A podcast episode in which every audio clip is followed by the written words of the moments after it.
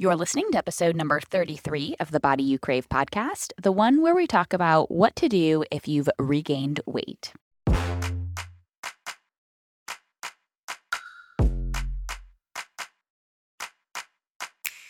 I'm Master at Life and Weight Loss Coach Jillian Lama, and you're listening to the Body You Crave podcast, where you'll learn how to end emotional eating, lose excess weight, and feel amazing in your body. No cheating required. Keep listening, and I'll show you how.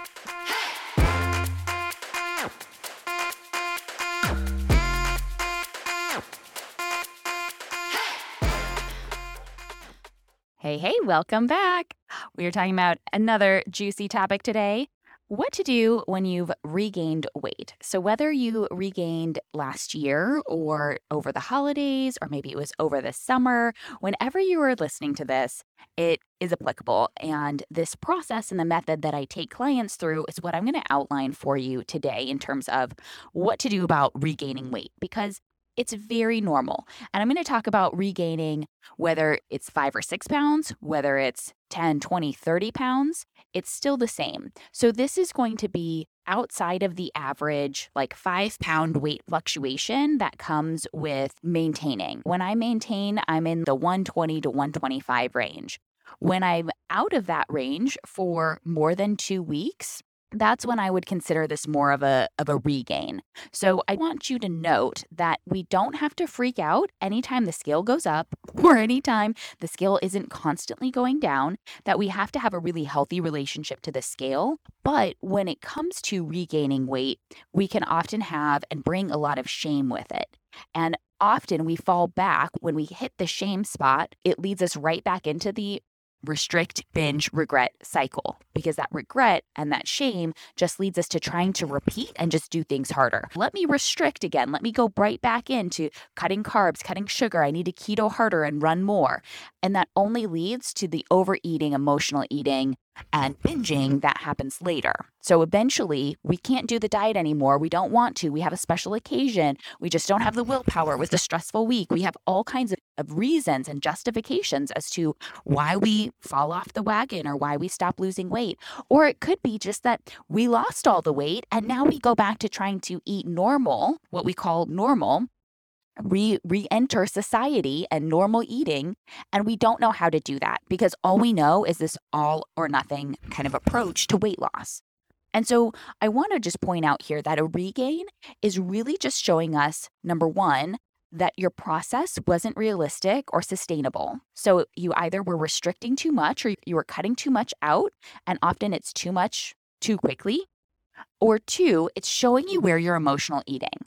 Because anytime we are emotionally eating, we are overeating. We are eating when we are not truly physically hungry, and we're reaching for food to solve emotions. So, this is a really important piece because it's going to help us to start to see where this is happening. Because just another set of diet rules isn't going to help with emotional eating. Just another set of diet rules isn't going to keep you from overeating. You can still overeat doing the whole 30 or keto or gluten free or 75 hard or whatever it is that you think is going to be the solution, you can still be overeating. You can still be emotionally eating. So, we want to look at how this is really just pointing us in the direction to show us what issues we haven't yet solved, what areas of our life we still need to work on. And that's the process of weight loss and our food and our relationship to food, as well as other emotions and other things in life, whether it's kids, marriage, spouse, career, hobbies, family, friends, relationships, moving, all these other things, we have to look at how do we really manage our emotions and manage expectations around that. Let's talk about regaining weight and how do we then re enter and go back to getting back on track? What do we do? What are the first steps? Number one, we always want to get off the shame train. We are so used to beating ourselves up and kicking ourselves for regaining weight. We have a lot of shame, a lot of regret, and that comes from thoughts. So these this is, will never help you. Shame is an unproductive emotion. It's something that we are all going to feel at some point in our lives, if not many points, but it is never going to create a positive result in your life. So we just need to be aware of that going in. Shame is a feeling, though, that's going to come from a thought that there is something fundamentally wrong with you. So guilt is I did a bad thing. Shame is I am a bad person. I am no good. I, right? Like it's more internalized as to who you are.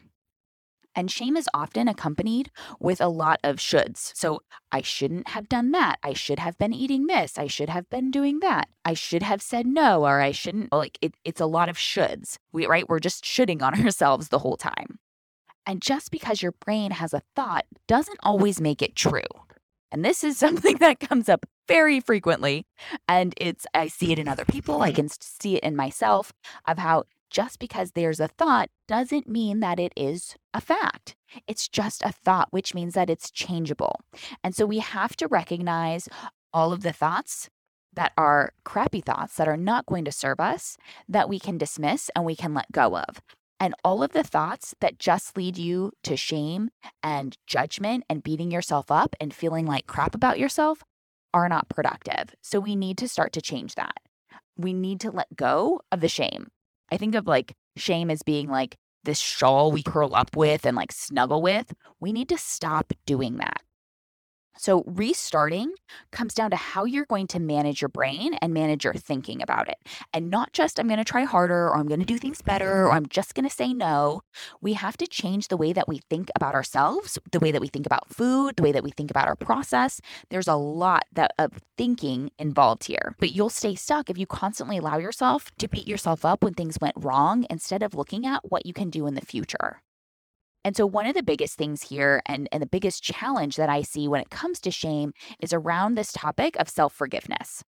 And I think forgiveness in general can be a tricky topic. I think a lot of times, whether we've been trained or just conditioned, somehow we picked up this notion of conditional forgiveness. So I will forgive this person when they apologize. I will forgive this person when they right the wrong. I will forgive this person once they have earned it in some fashion, right? There is like some aspect of forgiveness is conditional and it is earned. Often, when that happens, when we are doing that with other people, we are also doing that for ourselves. So I have to earn my own forgiveness right? Like I have to I have to make penance, right? Like I committed a crime, I committed a sin, I did something bad, I need to be forgiven, I need to be punished. Well, it's not even I need to be forgiven, it's I need to be punished and then I can be forgiven. There's often this kind of like procedure that we go through. And so we don't, I, I think we have a really hard time forgiving ourselves and then being able to move forward. And so, with weight loss in particular, often what I see are, are two typically different aspects. It's either one, there's a lot of like shame, regret, beating ourselves up. Or two, there's a lot of apathy of, oh, I screwed that up. Guess I'll figure it out tomorrow. Or that happened, moving on. And we don't, with both of those, we're not learning from the experience. It might be like, oh, let me try harder tomorrow, but we're not actually understanding and truly learning what's going on and why we keep doing the things we're doing. So, as we bring this back to forgiveness, though, like you get to forgive yourself and you might think that you have to earn it. And and I would really just question like why do you have to earn your your forgiveness and what needs to happen in order to forgive yourself because a lot of times if we regained weight it's like I can forgive myself but only when I lose the weight again. So start to question what are you making that forgiveness dependent on? Because you get to forgive yourself whenever you're ready, whenever you want. Because in all reality, haven't you mm-hmm. punished yourself enough? And so a lack of self forgiveness often stems from perfectionist thinking, these perfectionist fantasies, which is a belief that you're only enough when you're perfect or when you're very close. And I think it's really like this issue, this kind of topic around perfectionism, I think is really interesting because it's something that I have dealt with and that for a long time I still called myself a recovering perfectionist. And I am starting to break that habit now too of nope, that's not who I am anymore. Like I do not associate with that. But for a long time, I set the bar really high. It was perfection that was required in order to praise myself, to love myself, to feel validated or valued. And then I thought I was lowering the bar and I thought I lowered the bar really low. But no, I didn't. I lowered instead of lowering it like 10 rungs, like 10 steps down, I lowered it like one. So it's okay, maybe I don't have to be 100% perfect, but I can be 98.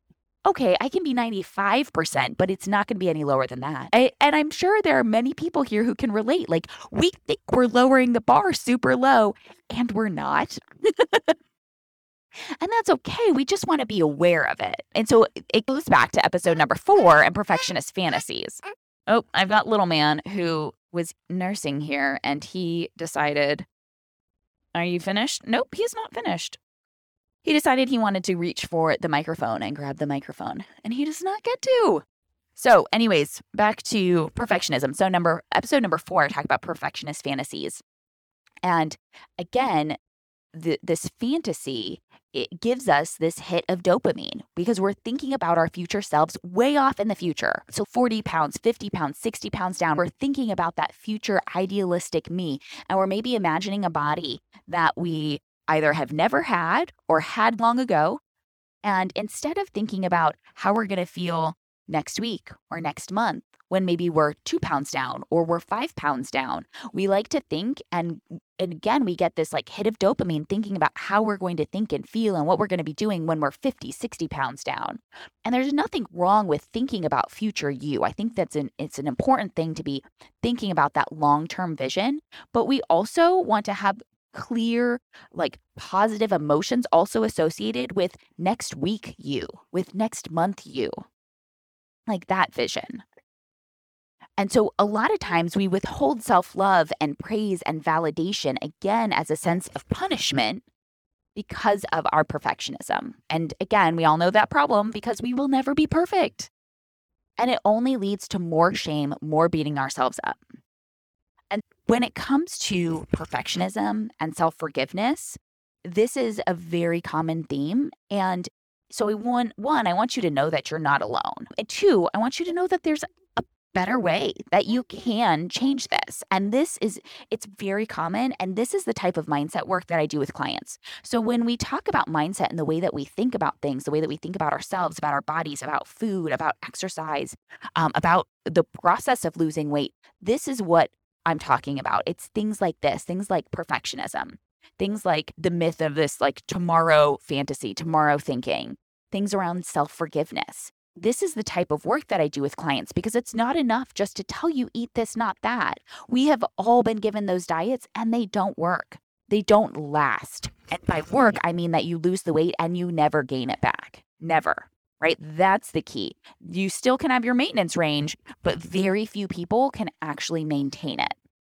So that's what I mean by last uh, or, or by work is that they last. And that's the key here. This is one of the fundamental missing pieces of any kind of diet program out there is that they're not talking about these deeper issues, the all of the emotions and things that come up. So that is in order to combat the shame, we have to understand where it's coming from, why we have it. So we want to start to pinpoint the thoughts and we have to start to forgive ourselves more. We have to forgive ourselves for regaining weight and look at how it served us. We have to be really honest because I think a lot of times we can demonize and villainize things versus really looking at how food served a purpose in that time. Maybe it was a coping mechanism. Maybe it did help you get through a time. And, and again, going back to this is now just pinpointing either one, your process was not sustainable, was not realistic and doable, or two, it's going to show you and point you in the direction of any emotional eating and overeating that you're doing, which then helps because now we can solve for the real problem, right? That is the essential piece. It's always going to be knowing what problem to solve for. So, step number two is we want to become the detective. So, again, in order to get off the shame train, we still want to look back and analyze. We don't want to be apathetic and just be like, oh, that happened. I'll try again next time. We want to actually get curious and start to look at things, but doing it from a different perspective. So we want to understand why the regain happened. What was going on? What were you thinking? What were you feeling? What were the circumstances? What was happening around you? And we get curious right? Just as if we were a detective trying to solve a crime, they are not emotionally invested. They're looking for facts, they're looking for data, they're looking for eyewitnesses, they're looking for different viewpoints. They're trying to put all of the puzzle pieces together. But there's no shame, there's no judgment, there's no blame. Like that is the approach that we want to have. And so we we just start to get curious. What were the circumstances? What was out of your control? What were some of the choices that you made? What were the thoughts and the feelings that led to overeating and emotional eating? Not only do we have thoughts to eat more, but then we have excuses and justifications as to why it's okay. It's, oh, that looks good, or that smells really good, or I ordered this food, I don't want to waste it.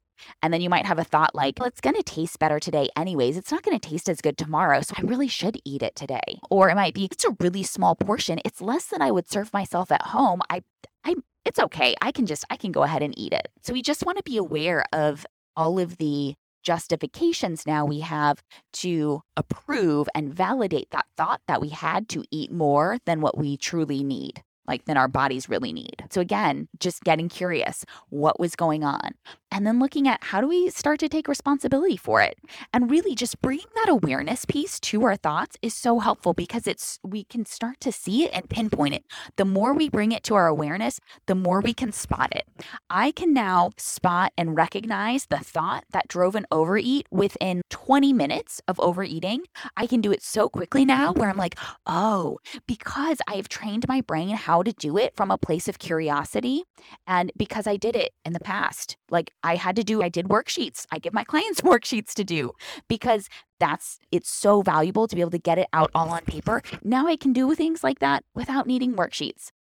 But it was really important as I was learning this new habit and new process that I gave my brain the space and time to think about things and that I was very intentional with the thoughts that I was choosing and with coming at it from a place of curiosity and really trying to understand what was going on. And sometimes my overeats were very, they seemed very sim- silly looking back, right? Like one of mine was a Chipotle burrito. And I kept telling myself, oh, I, I cut the burrito in half and, or oh, what was it? Oh, Zach Zach was, I normally cut my burritos in half, and Zach started eating his, and, and it ended up being mine. And so then I started eating it, but then I told myself, it's going to be too messy if I cut it in half. So let me not cut it in half now. I'll just only eat half of it. Then I ended up not eating half of it. I don't think I ate the whole thing, but I definitely didn't just eat half. And I was like way overly full, like way too full. And so it's just being aware of, of those little thoughts that seem silly, but it's like in the moment, it's, oh no, it's going to be too messy. Just keep eating it just now, like just the way that it is. Don't worry about that. That's what we want to be on the lookout for thoughts of, oh, this is less than I would eat at home, so it's okay. Or this is really isn't going to taste as good tomorrow. You might as well eat it now while it's good. It's like the get it now while the getting's good. That's what we want to bring is that awareness to what's going on. We also want to look at, as we're becoming the detective, starting to look for the fear of success or success intolerance. Right. And it sounds very counterintuitive, right? Because Eh, all of us are always going to say, Of course, I want to lose weight. There is no downside. there is only upside. Of course, I want this. I have no fear of success. But the reality is, many of us do have a fear of success. We do have a fear of losing weight because it's going to piss off your sister or it's going to antagonize a friend or now you'll be left out of this circle of coworkers who always is sitting around complaining about food or weight loss or their struggles. You're going to feel left out. Like it's no longer going to be that common struggle. Maybe you've had family members who have already made comments. Maybe you're worried um, especially as a woman like maybe you're worried about extra attention or getting hit, hit on by other men. And it's often not just getting hit on by other men, especially if you're like married or in a long term relationship. It's, I'm going to get hit on and I'm going to like it. Or it, maybe you don't trust yourself fully in your relationship or around other people. There, right? It, it brings up these deeper issues. Again, it's not just an eat this, not that. It's not just a eat use a smaller dinner plate. A smaller dinner plate is great, but you can always go back and put more on that plate we have to get to the root of the issue, which sometimes is going to be that fear of success. And again, it's because your brain is trying to protect you. Another way that this comes out is if somebody gives you a compliment and instead of saying thank you, you deflect it or you discount it. And I have caught myself doing this so much, right? Somebody would be like, oh, I like your sweater. And I'd be like, oh, yeah, this old thing. Or I, I play it down, um, or it's, oh, it was like $5 at Target. It's not that great. I just noticed there was that habit of instead of saying thank you and feeling proud or good about it, I was always deflecting, always discounting, not being able to just accept and receive that compliment. And we can have that same thing about our bodies too. Or if somebody says, Oh, you look really good. Oh, you've lost weight. We need to be able to just say, Thank you. Thank you. I've been working really hard. Thank you. I really appreciate that. Or we can just simply say thank you. We don't have to compliment them back. We don't have to discount it. We can get into the habit of learning how to receive compliments. Your brain might freak out when you lose five or 10 pounds and want to go back to thinking that weight loss is hard or it takes too much time or the weight nev- never stays off. And so you fear gaining the weight back because your brain is designed to look for the negative because it wants to protect you, right? Your habit brain, again, is always trying to avoid pain. It is trying to protect you. It is a self protection mechanism. It's always on the alert for anything that might bring on pain. And for anything that's coming, it's always going to be scanning and looking for the negative. That's what it is designed to do. That's its natural mm-hmm. job. That's how we have stayed alive for this many years. And so, consciously, you want to keep losing weight, but subconsciously, often there's fear around losing weight. And there's also probably fear around gaining the weight back of, I hope it stays off. I hope this time it works. I'm really not sure. I'm hesitant to believe because I don't want to get my hopes up because I'm afraid of feeling disappointed if I can't, if the weight goes back on, or if I gain a few pounds. And again, when we get curious, we can just go back to, oh, hey, where was I not planning realistically? Where was this not doable? Where was I restricting too much? Where was this not a sustainable process? Where am I emotionally eating? That's exactly what we want to be on the lookout for. And Caleb is now pulling all the the things out of the drawer. He's pulling all kinds of paperwork. Oh, I thought you, I knew you would find it eventually. all right, you go take care of him and I will be back. You will never know. There will be no pause in the recording, but I will be back to record more. Okay, so step three now becomes we have to cultivate belief in ourselves.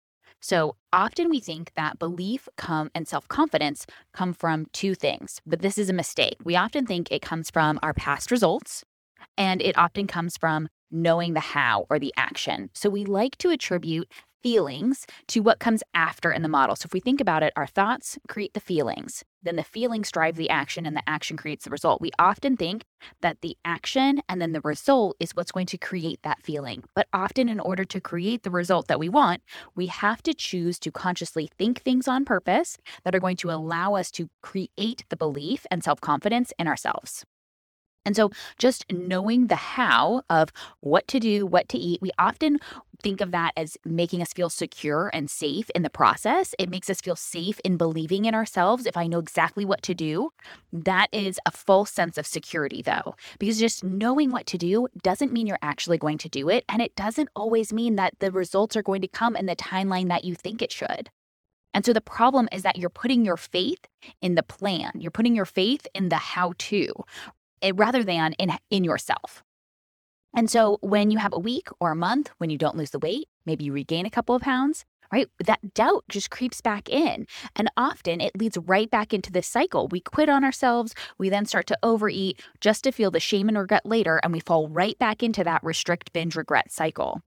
And so I teach you the how in a very simple process where no food is ever off limits and you learn how to lose weight in a way where you love it and you can enjoy it and it feels good and doable, easy, fun, effortless, right? It feels, it sounds very magical in a, or it sounds mythical in a sense because that's not how we're often used to talking about weight loss or thinking about it or that may not be your past experience.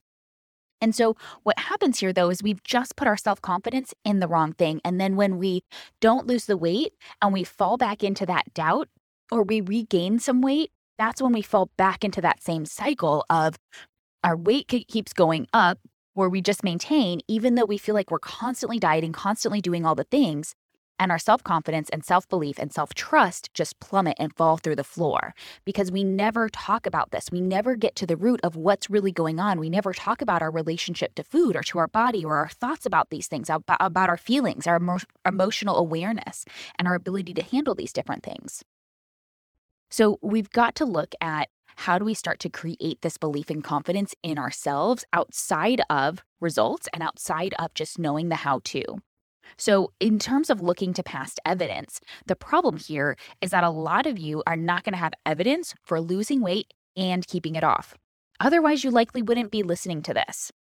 And so, being able to lose weight, a lot of us have had experiences where we've either struggled to lose the weight or we've lost the weight, but then not been able to maintain it and keep it off. Or maybe we didn't even know exactly how we were doing or what we were doing, or we just decided, this sucks. I've lost the weight. Now I get to go back to life as normal. And so we believe in order to create the result, rather than using this past evidence. So this this is just a thought error. That's all we just that's all we have to recognize is relying on past evidence to show where we can go as like a fortune teller to dictate what's possible for us in the future. That's just a thought error. That's just simply that something that our brain has thought and we learned and picked up over time, but it's just not true.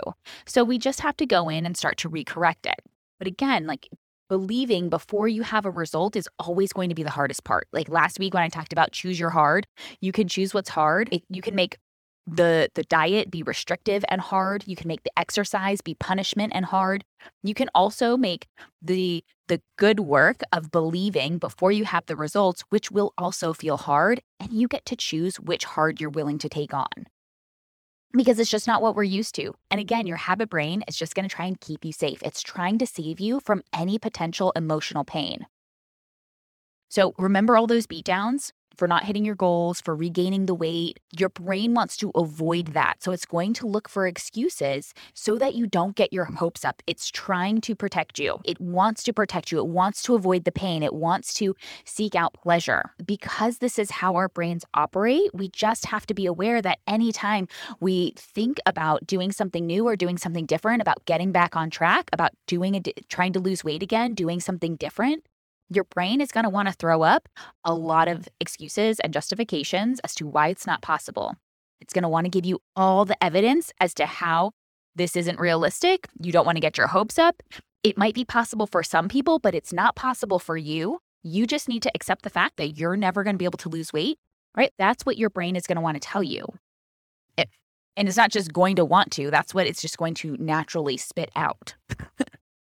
And so we want to start to look at what feels believable today because we have to recognize that our thoughts are our choice. So I get to choose what I think and feel, which means I get to be in control of that.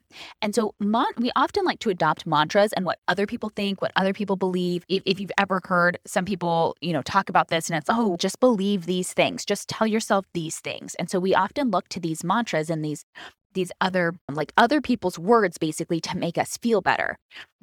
But the problem here is that these, like other people's sentences, other people's phrases, words, mantras, they don't always address your specific doubts, fears, and worry. They might look good, right? It might be like a pair of jeans at the store where they look super cute, they look nice, but once you try them on, it just doesn't quite do the job. It doesn't quite fit. And so, if your brain, just as an example, if your brain keeps telling you something like, you've never lost the weight and been able to keep it off before, what makes you think you can do it now? Don't get your hopes up. This isn't realistic you should just be happy with where you're at right now. You should just resign that you can't lose weight and eat carbs. It might be telling you some things like that.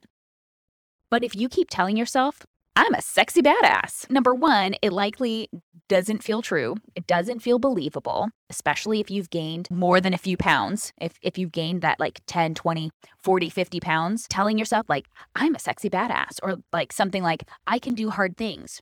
Or we have these memes that we like everything I want is on the other side of fear.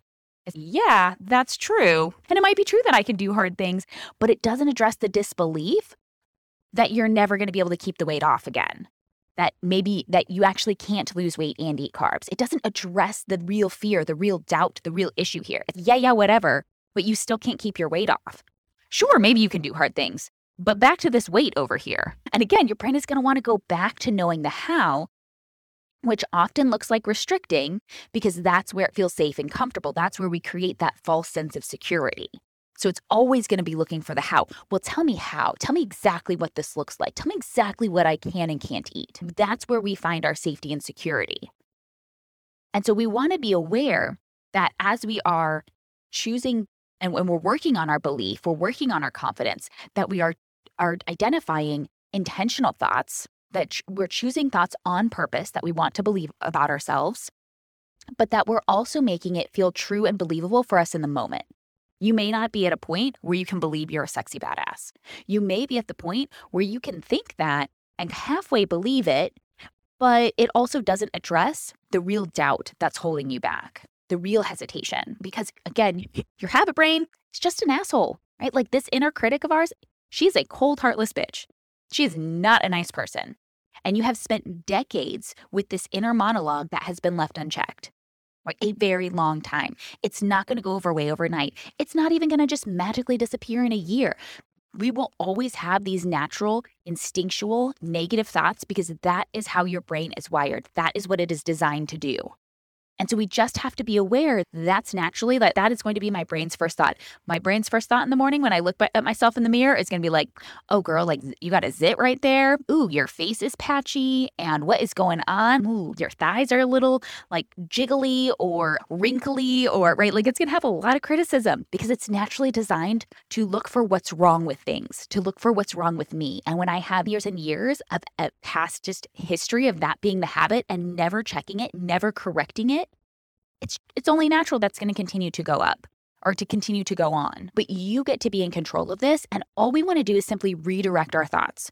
We can allow those negative thoughts to come in, but we can choose intentional thoughts that we want to think instead. And we can choose things that feel believable. It may not feel believable right now for me to think something like, I'm a leader in the diet industry. I would like to. I'm working on becoming that. I have aspirations of that. But do I fully believe that I am like leading and change, like truly leading the diet industry at this moment? No. no, I do not. Not with my small, my small sphere of influence right now. That's something I'm working on believing and I'm working on stepping into. But right now, what I do believe is that I'm changing women's lives and that I'm not always going to see it. I'm probably rarely going to see it or hear about it, but I know a thousand percent that I am changing lives with this podcast, with the work I do with clients, within my Facebook group, in talking with friends and family. I believe so deeply and so strongly that is true. And so when I'm looking at what's my intentional thought, anytime I feel doubt or discouraged or have these hesitations come up, I know that I go back to this thought of I'm changing women's lives. And I know that is true. And I have evidence to show it. My brain has now looked for and seen the evidence and I'm continuing to look for it and I'm continuing to build on that. Same thing is true about our weight loss process, about our bodies, changing how we think about food. We can have these negative thoughts come in and we just redirect our brain. So every time your brain wants to tell you, yeah, but can you really keep the weight off? Or I really don't think, you really think you can eat carbs and still lose weight? I don't think you can. We redirect it to something that is very applicable to things like, I'm learning how to do this. Or we remind ourselves carbs aren't the problem. My overeating was the problem. My emotional eating was the problem. It wasn't the carbs that added extra weight. It was the fact that I kept reaching for food when I wasn't truly physically hungry. I kept trying to solve my emotions with food. That's what we remind ourselves. Nope, it's not about the carbs.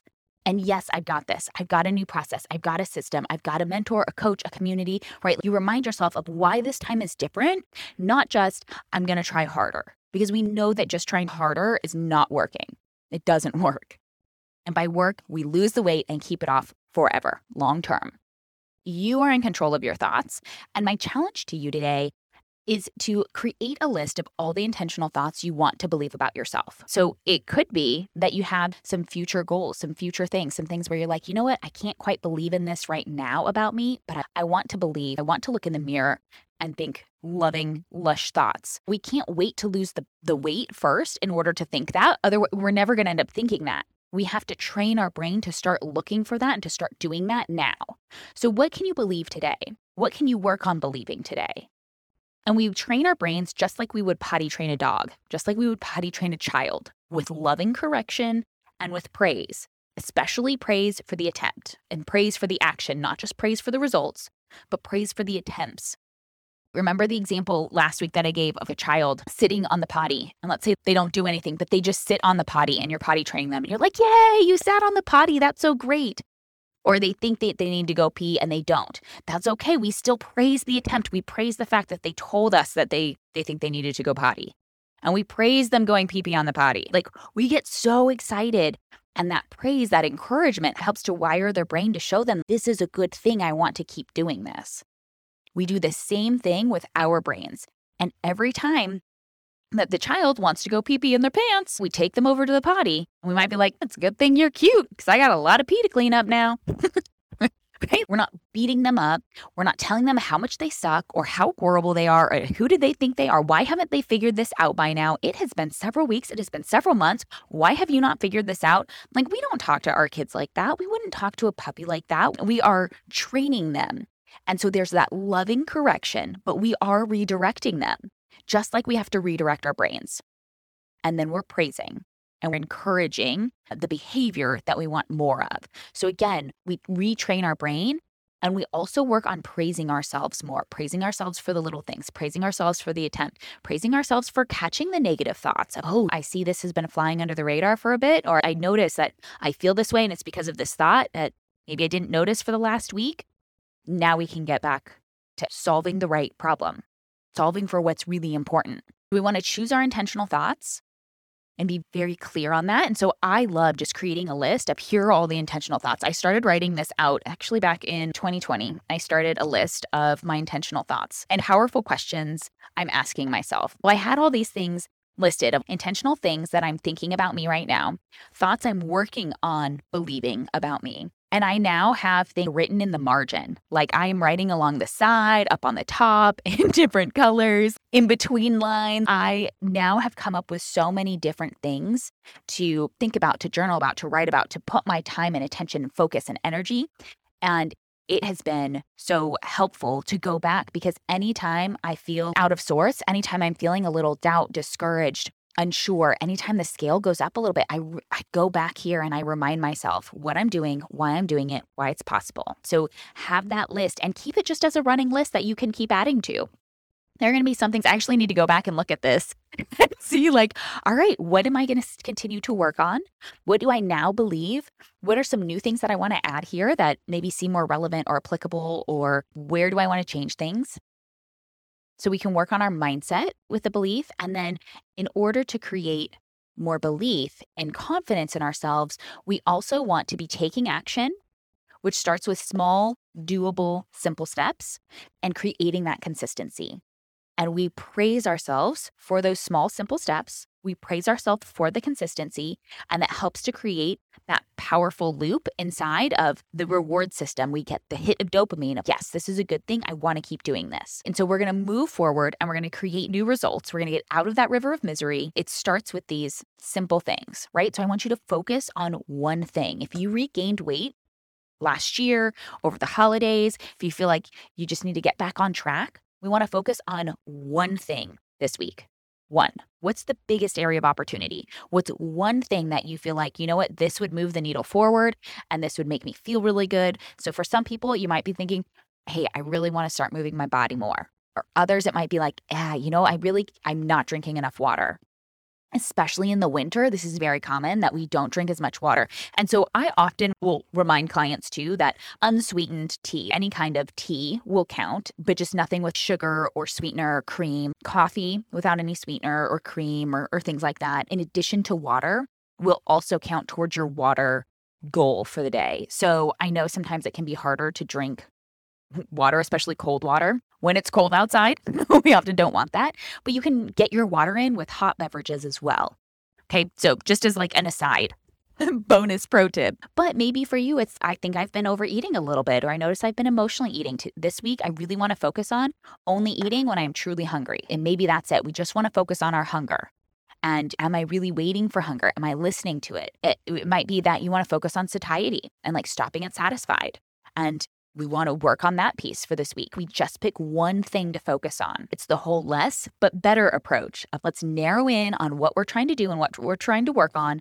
And let's also get to work on now creating the life that we want so that we're not all consumed and obsessed with the scale and our weight and the number, but we're looking at how do I create the life that I want? How do I enjoy this time? How can I have more fun? That's what we want to be focused on. Is we want to take our eyes off of the scale and put it onto our life and look at how do I create more fun, enjoyment, pleasure in life so that I'm not reaching for it at the bottom of a bag of Oreos. Which leads into step number four, which is realistic planning. So we can pick one thing that we want to focus on, and then we want to also look at What can you do for the rest of your life without hating your life when it comes to these lifestyle changes? So, looking at food, looking at movement, we want to look at what can I do consistently for the rest of my life without hating my life. That last piece is critical. It's not going to be sustainable if you hate your life.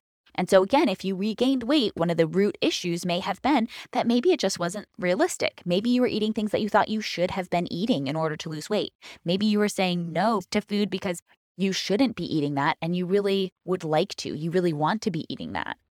There's a difference when we are saying no to food because I don't like the way I'm going to feel the next day. I don't like how maybe this hurts your stomach, or you have a bad rash, or there's food sensitivities. There's these different issues. There's a difference between I can't have it and I'm choosing not to have it. And so, really looking and seeing, okay, where am I going to choose to say no to things? And where am I going to choose to say yes? What are the foods that I do want to be eating? And then looking at all the times when we want to keep eating because it tastes so good, or because we're enjoying our company, or because we're having a great time, we can continue to eat and emotionally eat and overeat for positive reasons, not just negative ones, for positive emotions. So we just want to get back to basics again, and we want to make things very realistic. You meet yourself right where you're at now. Don't think about what you were doing in the heyday of, oh, I was so good and I wasn't eating any sugar and I wasn't eating any this or that. And no, no, okay, but let's start with right now. So if you've just come off a couple weeks of drinking every day, eating cookies every day, like bread every day, like none of those things are bad. And if you want to incorporate and keep those in your life, that's fine. You can. But we just want to look at what feels good for you and your body. Where do we start to cut back? Maybe instead of drinking three glasses a night, we drink one. Maybe instead of drinking every night, we decide, you know what, I think maybe I'm going to try every other night this week. Or maybe you're like, ah, you know what? I'm actually okay not drinking this week, and I'll see how I feel next week. And then we use that as an opportunity to start to see what's coming up for us. Why do I want to drink at the end of the night when I told myself no? Or when I didn't plan any? So, again, it has to be realistic for where you're at right now, not where you were last year, five years ago, in some kind of heyday, peak performance, what's realistic for you right now? You might have gotten into the habit of exercising and walking five miles a day or running five miles a day. And now it's been a month or two and you haven't really moved much at all. Hey, start with half a mile, start with one mile, right? Like, again, we meet ourselves right where we're at. And step number five is to get support.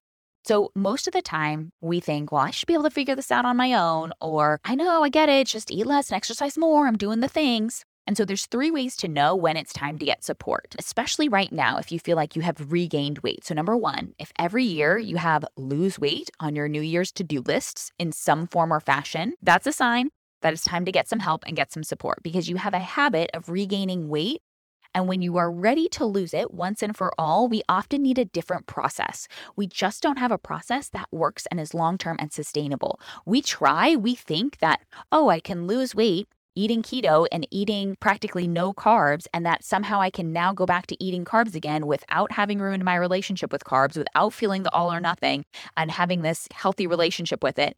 I can just go back to how I ate before. And that's not re- that's not realistic. The way that we lose the weight is the way that we're going to keep it off. And most people aren't telling you that part either. They have these reentry plans or maintenance plans. And so we want to look at how do we create a different process that works for your life? And so if year after year you find yourself trying to lose weight, wanting to lose weight, having this on your to do list, whether it's at the beginning of the year or the end of the year, then it's time to get some help and get some support to do this long term once and for all. So that's number one. Number two, if you feel stuck, like what you used to do, it doesn't seem to be working anymore, or maybe you feel like you just don't have the quite the willpower in order to do it, or you try, but it doesn't actually work out that way. Like for a long time, I tried to do low carb all day long, but I wasn't actually doing low carb because then I would still eat my low carb protein bars, or I would still be eating popcorn or crackers or chips or things at the end of the night. Uh, I probably ate enough carb. Like I ate all my carbs just later at night and in more junk food types of ways or with more sweets than if I just had a baked potato with my lunch or something like that. or some pasta or some rice. And number three, if you're struggling to understand and identify why you're overeating, why you're emotionally eating, and you don't have a clear, simple solution for breaking that habit. So if you've noticed, oh, I often find myself overeating at the end of the week or overeating on the weekends or find I'm emotionally eating every time I get stressed or worried or anxious I notice I'm I tend to eat more or I notice I'm procrastinating and it's midday mid-afternoon and I have things to do I have things I should be doing but I find myself snacking as a way of avoiding tasks or avoiding things or I'm just not sure where to start. So if that is what you are struggling with then please come and talk to me. Get support get some help because we often don't know how to solve these problems because we haven't been trained in how to do them. We, we don't know. All we have been taught with the diet industry is eat less and exercise more. And that's not how we solve emotional eating. That's not how we solve weight problems to begin with.